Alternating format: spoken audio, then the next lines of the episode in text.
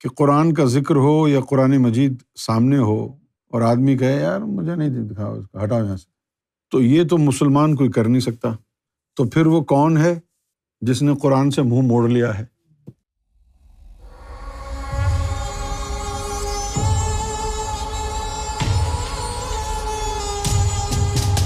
اس آیت مبارکہ میں اللہ کی طرف سے بڑا ہی واضح پیغام ہے، لیکن اس کے مطلب اور معنیٰ کو سمجھنا باطنی علم کے بغیر ممکن نہیں ہے۔ سخت بات اس میں فرمائی۔ اس کی دو تشریحات ہیں۔ ایک اس کی ظاہری ہے اور ایک تشریح اس کی باطنی ہے۔ ذکر جو ہے، وہ اللہ کے اسم کی تکرار کو بھی کہتے ہیں۔ اور ذکر تفصیل سے ہو، تو اس کا معنی قرآن مجید بھی نکلتا ہے۔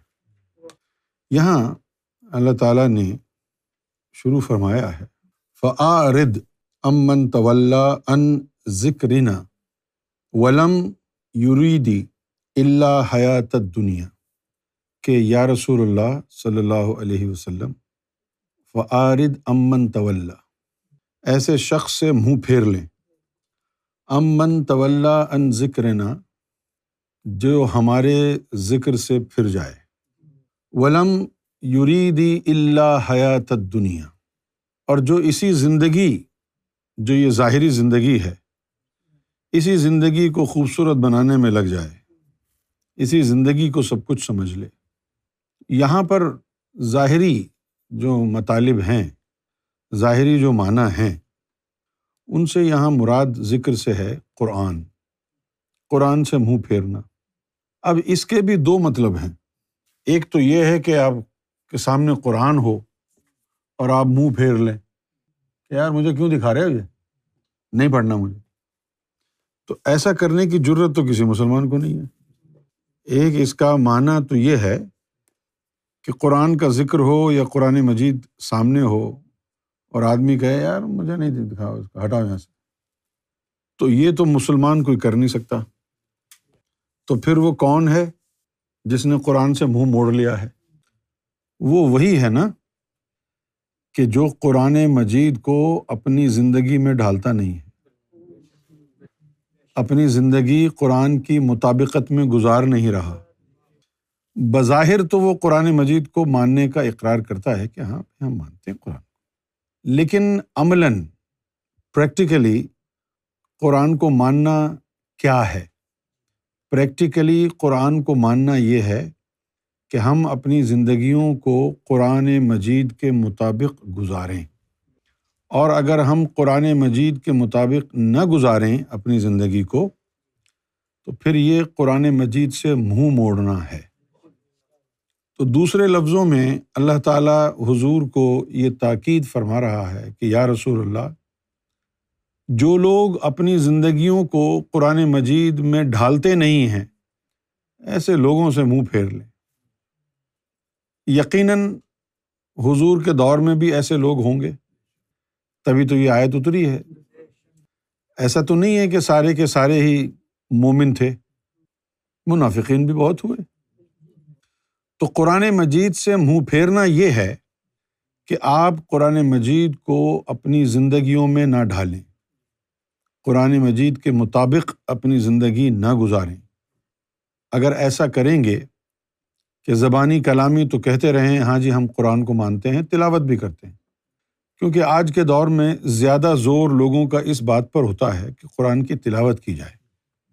بڑا اس کا ذکر کرتے ہیں لوگ کہ جی ہم نے ہم تو روز ایک قرآن ختم کرتے ہیں۔ لیکن قرآن مجید کی تلاوت کرنا اور ہے اور اپنی زندگیوں کو قرآن میں ڈھالنا اور ہے۔ ایک آدمی قرآن کی روز تلاوت کرتا ہے، لیکن اس کی زندگی میں قرآن کا کوئی حکم نظر نہیں آتا، تو وہ بیکار ہے۔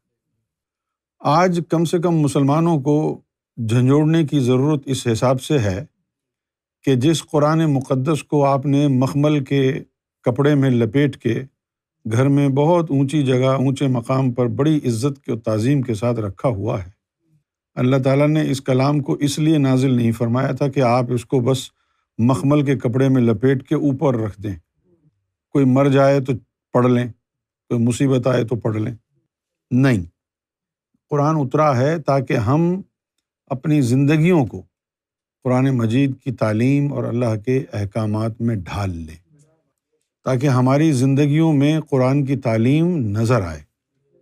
اگر ہم ایسا نہیں کرتے ہیں، تلاوتیں تو خوب کرتے ہیں، ترجمے بھی پڑھتے ہیں، لیکن ہماری زندگی قرآن کے مطابق گزر نہیں رہی، تو اس کا مطلب اور معنی یہ ہوگا کہ ہم نے قرآن سے منہ موڑ لیا ہے۔ ایک حدیث شریف میں بھی آیا کہ آخری زمانہ جب آئے گا تو لوگ قرآن مجید کی تلاوت ضرور کریں گے، لیکن ان کی یہ تلاوت ان کے حلق سے نیچے نہیں اترے گی۔ تو اللہ تعالیٰ فرماتا ہے کہ فعارد امن طول ان ذکرنا ولم یوریدی اللہ حیات دنیا کہ اور یا رسول اللہ، ایسے شخص سے آپ منہ پھیر لیں جس نے قرآن سے منہ پھیر لیا ہے۔ اب آگے جو بات آئی ہے وہ بڑی انٹرسٹنگ ہے۔ وہ یہ ہے، ذالکا مب لغم من العلمی اور جن لوگوں نے قرآن سے منہ موڑا ہے یعنی اپنی زندگیوں میں قرآن مجید کو اتارا نہیں ہے، جو قرآن مجید کے احکامات ہیں، ان کے مطابق زندگی بسر نہیں کر رہے ہیں۔ ان لوگوں کے بارے میں کہا ہے کہ ذالکا مب لغم من العلمی کہ ان کا جو یہ فیصلہ ہے بھائی ہماری حیات دنیا ہماری یہ جو ظاہری زندگی ہے، یہ صحیح گزرے، تو ان کا یہ جو فیصلہ ہے، ان کے علم کی انتہا ہے۔ ہاں ان کے علم کی انتہا ہے یہ، تب انہوں نے یہ فیصلہ کیا ہے۔ ذالکا مب لغ من العلم۔ مبلغ مبلغ کا مطلب ہے ایک خاص مقدار۔ من العلم۔ انہوں نے اپنے علم کے بلبوتے پر یہ کیا ہے کہ جی ہم جو کر رہے ہیں وہ ٹھیک ہے۔ تو اب اللہ تعالیٰ حضور کو یہ فرما رہا ہے کہ یا رسول اللہ، جنہوں نے، اب ظاہر یہ مسلمانوں کی بات ہو رہی ہے۔ کافروں کی بات تو نہیں ہو رہی نا۔ مسلمانوں کی بات ہو۔ کافروں کی طرف حضور کی توجہ کہاں تھی؟ یہاں تو حکم ہے حضور کو دیا گیا کہ فعارد امن طول ان ذکرنا۔ ایسے لوگوں سے آپ منہ پھیر لیں جنہوں نے ہمارے ذکر سے منہ پھیر لیا اور اپنے علم کی بنیاد پر ایسا کر رہے ہیں۔ اب اللہ تعالیٰ نے مزید آگے یہ فرمایا ان رب کا کہ آپ کا جو رب ہے، ہوا عالم وہ جانتا ہے۔ بمن دلہ ان سبیل ہی کہ کون رب کے راستے سے ہٹ چکا ہے۔ وہ ہوا عالم اور وہ جانتا یہ بھی ہے۔ بمن احتدا اور کون ہدایت پر ہے؟ یہ اس کا ظاہری معنی اور مطلب ہے۔ اور اگر آپ آج اٹھا کر کے دیکھیں مسلمانوں کا حال، تو آپ یقین کریں مسلمانوں کی زندگیوں میں قرآن نہیں ہے۔ اگر آپ کو شک ہے اس بارے میں، تو اپنے گریوان میں جھانک کے دیکھیں۔ کیا آپ کی زندگی قرآن کے مطابق گزر رہی ہے؟ اگر آپ کی زندگی قرآن کے مطابق گزر رہی ہوتی تو آپ نہ سنی ہوتے، نہ آپ شیعہ ہوتے، نہ آپ بریلوی ہوتے، نہ آپ وہابی ہوتے۔ قرآن تو کہتا ہے کہ وہ اتسم بحبل اللہ جمیہ ولا تفر رکھو کہ اللہ کی جو حبل ہے، اس کو بڑی مضبوطی سے تھام کے رکھنا اور فرقوں میں نہ بٹ جانا۔ تو اگر مسلمان قرآن پر عمل پیرا ہوتا تو فرقوں میں نہ بٹتا۔ نہیں بٹتا نا۔ آج تو بٹا ہوا ہے۔ قرآن نے کہا کسی کو کہ تو شیعہ بن جا۔ اگر قرآن کو اسٹرکٹلی فالو کرتے تو قرآن نے تو صرف امت کا ذکر کیا ہے۔ مومن کا ذکر کیا ہے۔ اور ترقی کر لو گے تو قرآن آپ کو پھر موقن کے درجے پر بھی لے جا سکتا ہے۔ اور ترقی کرو گے تو قرآن آپ کو محسن کے درجے پر بھی فائز کر سکتا ہے۔ ہم اگر نظر دوڑا کے دیکھتے ہیں تو ہمیں معلوم یہ ہوتا ہے کہ لوگ اپنے اپنے فرقوں کے مولویوں کی بات کو زیادہ اہمیت دیتے ہیں، اللہ کے کلام پر اہمیت نہیں دیتے۔ اگر اللہ کے کلام کو اہمیت حاصل ہوتی تم مسلمانوں کی زندگیوں میں تو پھر تم نہ شیعہ ہوتے، نہ تم سنی ہوتے، نہ تم بریلوی ہوتے۔ پھر تم یا تو امتی کہلاتے یا پھر اللہ والے کہلاتے۔ کیونکہ اللہ تعالیٰ نے مومنوں کے گروپ کا نام بھی ایک دیا ہے۔ اس کو کہا ہے کہ یہ حزب اللہ ہے۔ اللہ کا ٹولہ، اللہ کا گروہ۔ کیا آپ آسانی سے یہ کہہ سکتے ہیں کہ آج کا مسلمان قرآن سے نابلد ہے؟ قرآن کو نظر انداز کر دیا ہے۔ تو معلوم یہ ہوا کہ ہم نے عملی طور پر قرآن مجید کو چھوڑ دیا ہے۔ اسی لیے محمد رسول اللہ نے آپ لوگوں سے منہ موڑ رکھا ہے۔ اللہ کے حکم پر۔ اور پھر آپ کو تکیا ہے کہ حضور کی شفات بھی آپ کو ملے گی۔ اب تعلق تو قائم کرو پہلے حضور سے۔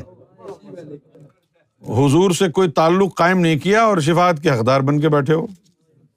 اسی طریقے سے تم یہ سمجھتے ہو کہ لا الہ الا اللہ، محمد رسول اللہ پڑھ لیا اور محمد رسول اللہ کی شفات کے حقدار بن گئے ہو۔ اس کے لیے بھی کوئی اسپانسر ڈھونڈنا پڑتا ہے۔ اس کے لیے بھی کوئی داتا اور خواجہ ڈھونڈنا پڑتا ہے۔ اب ہمارے جو علماء ہیں، اپنے علم پر کتنا ان کو زوم ہے کہ ہم تو یہ جانتے ہیں، ہم تو وہ جانتے ہیں۔ اب اگر ان کے دعووں کی، ان کی حقیقت کی قلعی کھولنی ہے آپ نے، تو یہ دیکھیں کہ یہ جو بڑے بڑے مفتی اور عالم بیٹھے ہوئے ہیں، کیا ان کی زندگی قرآن مجید کی روشنی میں ہے؟ کیا ان کی زندگیاں قرآن مجید کی تعلیمات میں ڈھل گئی ہے تو آپ کو پتہ چلے گا کہ صرف زبان کے اوپر قرآن کے احکامات ہیں، وہ بھی لوگوں کو بتانے کے لیے۔ ان کی زندگیوں میں قرآن مجید کا کوئی عمل دخل نہیں ہے۔ اگر قرآن مجید کو آپ صرف پڑھتے ہیں اور اس پر عمل نہیں کرتے، تو اس کا معنی اللہ اور اس کے رسول کے نزدیک یہ ہوتا ہے کہ انہوں نے قرآن سے منہ موڑ لیا ہے۔ تو قرآن مجید کو چھوڑنا یا قرآن مجید سے منہ موڑنا یہ نہیں ہے کہ آپ نے عملی یعنی ظاہری طور پر کہا یا جی یہ قرآن ہے، ارے ہٹاؤ یار۔ ایسا تو کوئی بھی نہیں کہے گا۔ یہ منہ موڑنا نہیں ہے۔ منہ موڑنا یہ ہے کہ آپ کی زندگی میں قرآن مجید کے احکامات شامل نہ ہوں۔ آپ کا اٹھنا، بیٹھنا قرآن کے مطابق نہ ہو۔ آپ کے زندگی گزارنے کا جو ڈھب ہے، وہ قرآن کے مطابق نہ ہو۔ والدین سے ڈیل کیسے کرنا ہے؟ بچوں سے ڈیل کیسے کرنا ہے؟ بیوی سے، شوہر سے ڈیل کیسے کرنا ہے؟ پڑوسی سے ڈیل کیسے کرنا ہے؟ زندگی کیسے گزارنی ہے؟ یہ تمام قرآن مجید کی روشنی میں نہ ہو تو پھر اس کا معنی صرف یہ ہوگا کہ آپ نے قرآن سے منہ موڑ لیا ہے۔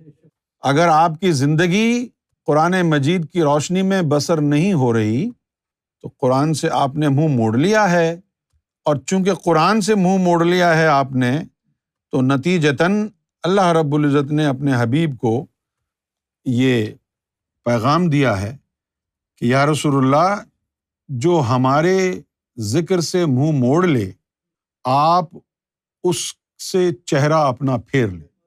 بالفاظ دیگر، اگر آپ کی زندگی قرآن مجید کی روشنی میں بسر نہیں ہوتی، تو نبی پاک صلی اللہ علیہ وسلم کی نظر التفات آپ کے لیے ثابت نہیں ہے بلکہ الٹا اللہ کی طرف سے حکم ہے کہ ان سے منہ پھیر لو۔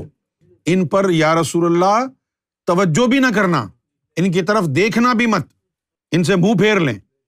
اور یہی ہے نبی کریم صلی اللہ علیہ وآلہ وسلم کی آج کے دور میں پرواہ کون کرتا ہے؟ کوئی صحابہ کرام کی عظمت کے نعرے لگا رہا ہے، کوئی اعلیٰ حضرت کا ڈھول پیٹ رہا ہے، کوئی امام حسین کا ڈھول پیٹ رہا ہے۔ محمد رسول اللہ کا ترانہ کون گا رہا ہے؟ یہ جو ہمارے بریلوی حضرات ہیں جتنا ذکر یہ اعلیٰ حضرت کا کرتے ہیں، کیا اتنا ذکر ان کی زندگیوں میں اللہ اور اس کے رسول اور امام حسین اور مولا علی اور اولیا کا ہے، غوث اعظم کا ہے؟ کہلانے کو خود حنفی کہلاتے ہیں۔ تو معلوم کیا ہوا کہ شریعت میں امام ابو حنیفہ کے مقلد ہیں۔ تو جب آپ حنفی ہیں، امام ابو حنیفہ کے مقلد ہیں، تو پھر آپ کو احمد رضا خان صاحب کی لکھی ہوئی کتاب، بہار شریعت کی تقلید کرنے کی کیا ضرورت ہے؟ تو معلوم یہ ہوا کہ آپ نے امام ابو حنیفہ کو بھی چھوڑ دیا ہے۔ یہ میرے الفاظ جو ہے نا، بڑے معنی خیز ہیں۔ اور آپ کو اپنے ذہن میں بٹھانے ہیں یہ بات۔ اگر آپ امام ابو حنیفہ کے مقلد ہیں تو ان کی شریعت میں زندگی گزارے نا، جو شریعت انہوں نے وضع کی ہے۔ اچھا تو ایک معنی تو یہ ہو گیا کہ آپ کی زندگیوں میں قرآن مجید کا عمل دخل نظر نہیں آتا عملی طور پر۔ لہٰذا یہ ہو گیا قرآن مجید کو چھوڑنا، منہ پھیرنا۔ اب اس کا باطنی مطلب کیا ہے؟ اس کا باطنی مطلب یہ ہے کہ جیسے میں نے ابھی آپ کو بتایا کہ ذکر سے مراد، مفصل ذکر قرآن کی صورت میں بھی ہو سکتا ہے۔ لیکن ذکر اگر مجمل ہو، جامع ہو، تو پھر وہ اللہ کے نام کی تکرار کو ذکر کہا جاتا ہے۔ اس کے معنیٰ میں انگریزی میں بیان کرتا ہوں۔ ذکر کا جو معنی ہے عمومی طور پر وہ ہوتا ہے to make mention of somebody اور something to make mention جیسے اب اگر ہم یہاں بیٹھ کے مظہر بھائی کے بارے میں بات کریں، ہم کہہ سکتے ہیں، یار تمہارا اس محفل میں ذکر ہوا تھا۔ کہ بھائی مظہر بھائی ایسے ہیں، مظہر بھائی ویسے ہیں۔ تو یہ ہو گیا کسی شخص کا ذکر کرنا۔ ایک ذکر ہوتا ہے شخص کا نہیں، اس کے نام کا۔ تو نام کا ذکر کرنے سے مراد ہے اس کے نام کو دہرانا۔ تو قرآن مجید میں یہ بھی آیا ہے کہ اپنے رب کے اسم کا ذکر کر۔ وز کو رسم ربک و تبتل الہ تبدیلا تو ذکر اللہ کرنا۔ اور ذکر اللہ کرنا کیا ہے؟ اللہ کے نام کو دہرانا۔ ٹو ریپیٹ گاڈز نیم یہ بھی ذکر ہو گیا۔ اور یہ ذکر کی جامع صورت ہو گئی کنسائس یعنی یہ ہو گیا ذکر مجمل۔ اب دیکھنا یہ ہے اگر حکم یہ دیا گیا ہے کہ فعارد امن طول ان ذکر کہ اس شخص سے منہ پھیر لیجیے یا رسول اللہ، جو ہمارے ذکر سے پھر گیا۔ تو پھر سوال یہ پیدا ہوتا ہے کہ کیا کوئی ایسا مسلمان ہوگا جو کہے میں نے ذکر نہیں کرنا اللہ کا، میں نہیں مانتا اللہ کے ذکر کو۔ سب مان تصویر پکڑی ہوتی ہے سب نے۔ کیا کرتے ہیں وہ اس وقت؟ الحمد للہ الحمد للہ سبحان اللہ سبحان اللہ یہی کرتے ہیں نا؟ تو یہ ذکر ہی ہے نا؟ تو پھر وہ کون سا ذکر ہے کہ جس سے آدمی منہ موڑ بھی لے اور پتہ بھی نہ چلے لوگوں کو؟ وہ کون سا ذکر ہے؟ وہ ذکر وہ ہے جس کے بارے میں اللہ نے قرآن میں کہا تھا فسکر اللہ کہ اللہ کا ذکر کرو قیام و قعودم و اعلیٰ جنوب کم اٹھتے بیٹھتے کروٹوں کے بل بھی۔ وہ ذکر ہے ذکر باطن کا، وہ ذکر ہے قلب کا، جو ہر وقت دل کی دھڑکنوں میں اللہ کا نام گونجتا رہتا ہے۔ اور پھر جب دل میں کسی کے اللہ کا نام داخل ہو جائے قلب ذکر اللہ سے گویا ہو جائے اور پھر اس کے بعد اللہ تعالیٰ کی آزمائش آن پڑے اور زندگی اس کے لیے دشوار ہو جائے، لوگ مخالف ہو جائیں، اللہ کی آزمائشیں آئیں تو تنگ دستی آن پڑے، نقصان ہو جائے اللہ کی آزمائش کے طور پر۔ اور وہ یہ سوچے کہ یہ سب اس ذکر کی، اس لائن کی وجہ سے ہوا ہے جو ذکر قلب میں نے لیا ہے۔ لہٰذا وہ اس راستے کو، ذکر باطن کی اس تعلیم کو چھوڑ دے۔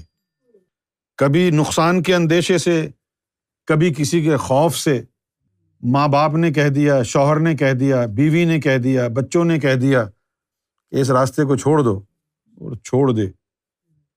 کہ جس کے دل کو اللہ کا ذکر عطا ہو گیا، جس کے سینے میں اللہ کا نام گونجنے لگا اب جب اللہ نے اس کو آزمایا اور مصیبتیں بھیجیں، تاکہ دیکھیں کہ یہ کتنا صابر ہے اور ہم سے محبت کرنے میں کتنا سنجیدہ ہے، تو پھر وہ اس امتحان میں صبر کا مظاہرہ نہیں کر سکا۔ وہ جو نقصان اس کو ہوا، جو تنگ دستی آئی، جو پریشانیاں آئیں، اس کو اپنا چین، سکون اور آرام، وہ زیادہ عزیز تھا۔ جب سکون، چین، آرام، خوشحالی چھن گئی عارضی طور پر ہی صحیح، جب وہ خوشحالی چھن گئی تو اس نے اس خوشحالی کو بحال کرنے کے لیے کہ دوبارہ مجھے وہ خوشحالی مل جائے۔ اس تعلیم کو، ذکر قلب کی دولت کو چھوڑ دیا۔ تبھی تو اللہ نے آگے کہا کہ اس نے صرف اس ظاہری زندگی کو خوشحال کرنے کا سوچا اور اس ظاہری زندگی کی خوشحالی کی خاطر اس نے ہمارے ذکر سے منہ پھیر لیا۔ تو اس کے لیے پھر حکم آیا کہ یا رسول اللہ صلی اللہ علیہ وسلم، آپ اس سے منہ پھیر لیں۔ اور اگر وہ یہ سمجھتا ہے کہ جی میرے علم کے مطابق ضروری تھوڑی ہے کہ دل اللہ اللہ کرے، ہم قرآن پڑھ رہے ہیں، نمازیں پڑھ رہے ہیں، حج کر رہے ہیں، روزہ رکھ رہے ہیں، سارے احکامات ہم کر رہے ہیں، بس یہ کافی ہے۔ تو اللہ تعالیٰ فرماتا ہے کہ یہ اس کے اپنے علم کی انتہا ہے جو اس نے ایسا فیصلہ کیا۔ اب اللہ تعالیٰ فرماتا ہے کہ وہ اپنے علم کی روشنی میں یہ سمجھتا ہے کہ اس نے یہ فیصلہ صحیح کیا ہے کہ یہ ظاہری زبان سے جو عبادتیں میں کر رہا ہوں، یہ کافی ہیں۔ یہ باطن کا ذکر کوئی ضروری تو نہیں ہے۔ یہ اس نے اپنے علم کے حساب سے کیا ہے، لیکن اللہ یہ بتا رہا ہے کہ ان رب کا ہوا عالم۔ ان رب کا ہوا عالم بمن دلہ ان سبیل ہی کہ جو تیرا رب ہے نا، وہ جانتا ہے۔ کہ کون اس راستے سے رب کے راستے سے گمراہ ہو گیا ہے اور کون ہدایت پر ہے۔ بھلے یہ ظاہری طور پر قرآن نمازیں، حج، زکوٰۃ کرتا رہے، لیکن وہ جو اندر کا ذکر ہے، جو دل میں گونجتا ہے، سینے کو منور کرتا ہے، وہ چھوڑ دیا ہے تو یہ گمراہی ہے۔ پھر ایک جگہ اللہ تعالیٰ یہ فرماتا ہے کہ انا اکرم کم اند اللہ اطقاتکم کہ تم میں معزز مکرم اند اللہ اللہ کے نزدیک کون ہے؟ ادقا کم جو تم میں سب سے زیادہ پاک، صاف اور طاہر ہے۔ قرآن کی تعلیم تو یہ ہے۔ اب مسلمانوں کی تعلیم کیا ہے؟ وہاں بھی کہتا ہے، میں سب سے بہتر ہوں۔ کس بنیاد پر؟ اس لیے کہ ہم وہاں بھی ہیں۔ شیعہ کہتا ہے، میں سب سے بہتر ہوں۔ کیوں؟ ارے، میں مولا علی کا ماننے والا ہوں یار۔ اور بریلوی کیا کہتا ہے؟ میں سب سے بہتر ہوں۔ کیوں؟ اجی میں عاشق رسول ہوں۔ اور اگر ان کے اندر جھانکیں، تو سب کے اندر جو ہے وہ غلازت بھری ہوئی ہے۔ جس کا بھی قلب دیکھیں، تو سیاہ ہے۔ اللہ تعالیٰ تو قلوب کو دیکھتا ہے۔ اللہ تعالیٰ تمہاری شکلوں کو تو دیکھتا نہیں ہے۔ تو اللہ کے نزدیک سب سے معزز تم لوگوں میں وہ ہے۔ کہ جو سب سے زیادہ پاک صاف ہے۔ اگر یہ پاک صاف ہونا ظاہری غسل اور وضو ہوتا، تو سبھی پاک صاف ہیں پھر تو۔ ہندو بھی اشنان کرتا ہے، نہاتا ہے۔ اپنے مذہب دھرم کے حساب سے نہاتا ہے۔ اچھا یہ تو دھرم والے لوگ ہیں نا۔ یہ سکھ ہے، یہ ہندو ہے، تو مسلمان ہے۔ جو کسی دھرم کو نہیں مانتے، جو رب کو نہیں مانتے، کیا وہ لوگ شاور نہیں لیتے؟ تو پاک تو وہ بھی ہو گئے۔ تو کیا اللہ کو بہت زیادہ پیارے ہو گئے وہ؟ شاور لینے سے ہی آدمی جو ہے، اگر اللہ کی نظر میں اتنا بڑا مقام حاصل کر لے، تو پھر قرآن بائبل اتارنے کی کیا ضرورت تھی؟ اللہ تعالیٰ فرمایا تھا، کعبے کو کیوں جانے کی ضرورت ہے؟ اپنے گھروں میں شاور لگوا لو۔ تھوڑے سے گناہ کر کے آؤ، دھوکہ دو، فوراً آ کے شاور لے لو، پاک ہو جاؤ گے۔ کیونکہ اللہ نے فرمایا نا کہ تم میں سب سے زیادہ معزز اللہ کی نظر میں وہ ہے جو سب سے زیادہ پاک ہے۔ تو آپ یہی سمجھتے ہیں نا کہ یہ جو ظاہری پاکی ہے، اس کا ذکر کیا ہے؟ نہیں۔ اللہ تعالیٰ اس پاکی کا ذکر نہیں کر رہا، کیونکہ یہ پاکی تو سبھی کرتے ہیں۔ وہ سب اللہ کی نظر میں خاص ہو گئے کیا؟ جس پاکی کا اللہ ذکر کر رہا ہے، وہ اندر کی پاکی ہے۔ قد افلاح منتظک کا کامیاب ہوگا وہ جس نے اپنے آپ کو پاک کر دیا۔ اپنے قلب کو پاک کرنا، اپنے نفس کو پاک کرنا، یہ وہ پاکی ہے کہ جس پاکی کی بنیاد پر اللہ کی نظر میں تم عزت دار بن جاؤ گے۔ عزت دار کیوں؟ کہ یار یہ وہ شخص ہے، اس کے اندر ابلیس شیطان نفس بن کے بیٹھا ہوا تھا اس نے اس سے چھٹکارا حاصل کر لیا واقعی قابل تعظیم۔ ہے واقعی معزز ہے، کیونکہ اس نے اپنے اندر کے شیطان کو پاک صاف کر لیا۔ وہ اندر کی پاکی ہے اور سرکار گور شاہی ہمیں اندر کی پاکی سکھا رہے ہیں۔